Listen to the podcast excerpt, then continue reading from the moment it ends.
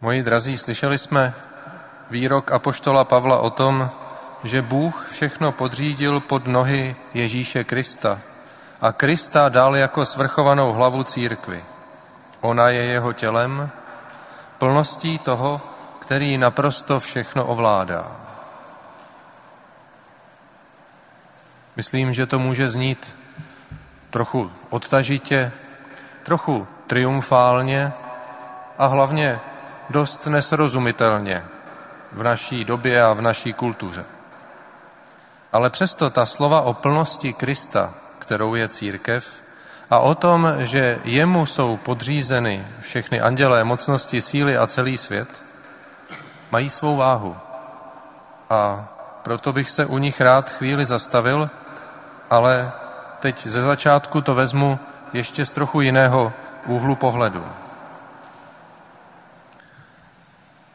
Stalo se celkem obvyklou zkušeností, že používáme dopravní letadla a tak počítám, že mnozí nebo velká většina z nás si to pamatuje, když z těch malých okének spatříme tu obrovskou nádheru. Je to nebe? Není. Ale slunce svítí jinak, pokud neletíme zrovna ve tmě, a mraky, které jsme zvyklí výdat nad hlavami, teď najednou vidíme hluboko pod sebou. A nebo pokud nejsou, nebo je jich málo, země se ztrácí někde v široširé hlubině. Zvláštní a neobvyklá perspektiva, ale vlastně nám to zase o poněkud komplikuje tu představu o Kristově na nebe vstoupení, protože víme, že prostým pohybem vzhůru se člověk do nebe nedostane. Ptal se mě jeden astrofyzik, o čem budu kázat na dnešní slavnost. A chápu, že on s tím může mít obzvlášť velký problém, protože dovede změřit, jak daleko jsou hvězdy a vidí svým dalekohledem mnohem dál, než kam se dostane i ta nejmodernější člověkem sestrojená sonda. No ale přesto, nebe to není. Nezbývá tedy, než opustit tuto naši současnou kosmologickou perspektivu aspoň na chvíli, ne, že bychom ji chtěli spochybnit, a hledat nějaký jiný obraz. A tak, když jsem se poučil u zkušenějších, můžu vám nabídnout obraz, který spočívá v typickém pojetí východní ikony. Jsou to obrazy Krista, Pany Marie nebo svědců, které jsou na zlatém podkladě. A to zlato má znázorňovat nebeskou slávu.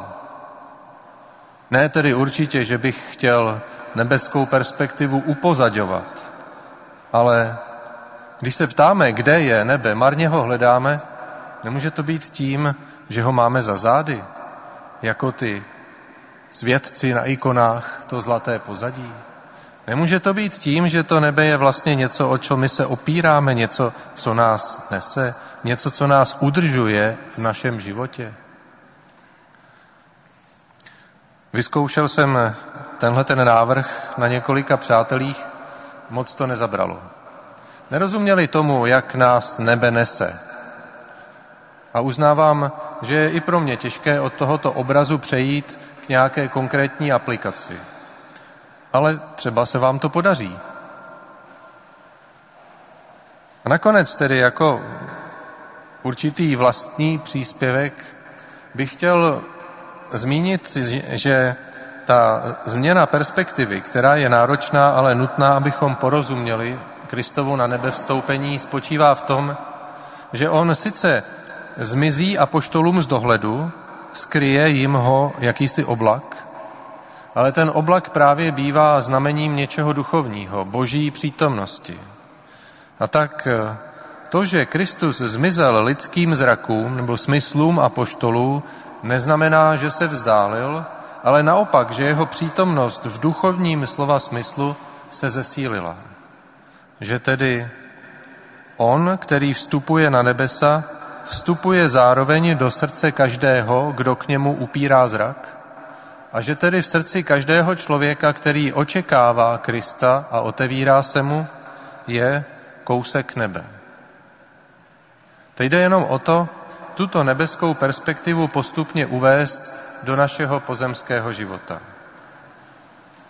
Není to tak jednoduché, jako že by už nebe bylo na zemi. Ale jsme součástí poslání Kristova, které není jaksi abruptně zakončeno jeho odchodem do nebeské slávy, ale které pokračuje právě se sláním Ducha Svatého a právě v životě církve. A tak to nedorozumění, ke kterému dochází, když se učedníci ptají Ježíše, obnovíš teď, pane, v Izraeli království, vnucují mu znovu a znovu své až příliš lidské představy. Toto nedorozumění se stále opakuje, ale mohlo by nám být příležitostí naopak k bližšímu a hlubšímu vhledu do toho, co je boží vůlí. Ano, Bůh chce obnovit své království na této zemi, Bůh chce vrátit nebe na tento svět.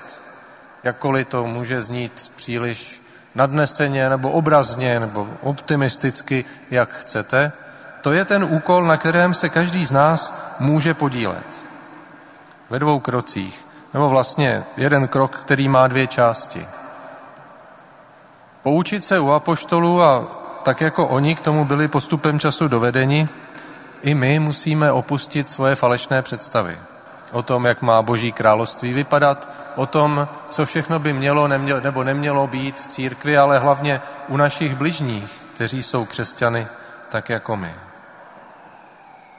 Jakousi nadřazenost a píchu nahradit službou. To je první část toho našeho úkolu. No a potom to, že se každý sám pro sebe zastavíme a uvědomíme si, jaký poklad vkládá Bůh do našeho srdce, je nejenom povznášející a radostné, ale je to také očistné a posilující. To znamená, že Kristus, který vystoupil nad nebesa, nám není vzdálen, ale může nám být naopak oporou v každé naší životní situaci a motivací ke správným rozhodnutím. No a když tedy ponenáhlu prakticky ve svém životě objevíme a přesvědčíme se, že Bůh není vzdálen, ale že kus nebe můžeme mít ve svém srdci, když se tomu sami nebudeme bránit, tak potom právě i ten původně docela nadnesený a možná trochu odtažitý výrok apoštola nám začne dávat větší smysl. Začneme víc žít v té plnosti, ke které nás Kristus zve, začneme se cítit součástí něčeho mnohem většího, než jsou jenom naše představy a plány. A tak tedy ještě jednou, jakkoliv je ten výrok písma těžký, neutíkejme před ním, ale objevme právě v něm svoje místo a svou možnost i poslání. Bůh všechno podřídil pod nohy Ježíše Krista a jeho dal jako svrchovanou hlavu církvy. Ona je jeho tělem, plností toho, který naprosto všechno ovládá. Kristus, který se mnou dýchá, Kristus, který je v mém srdci, Kristus, který je mojí hlavou. To je ten, který vstoupil dnes na nebesa.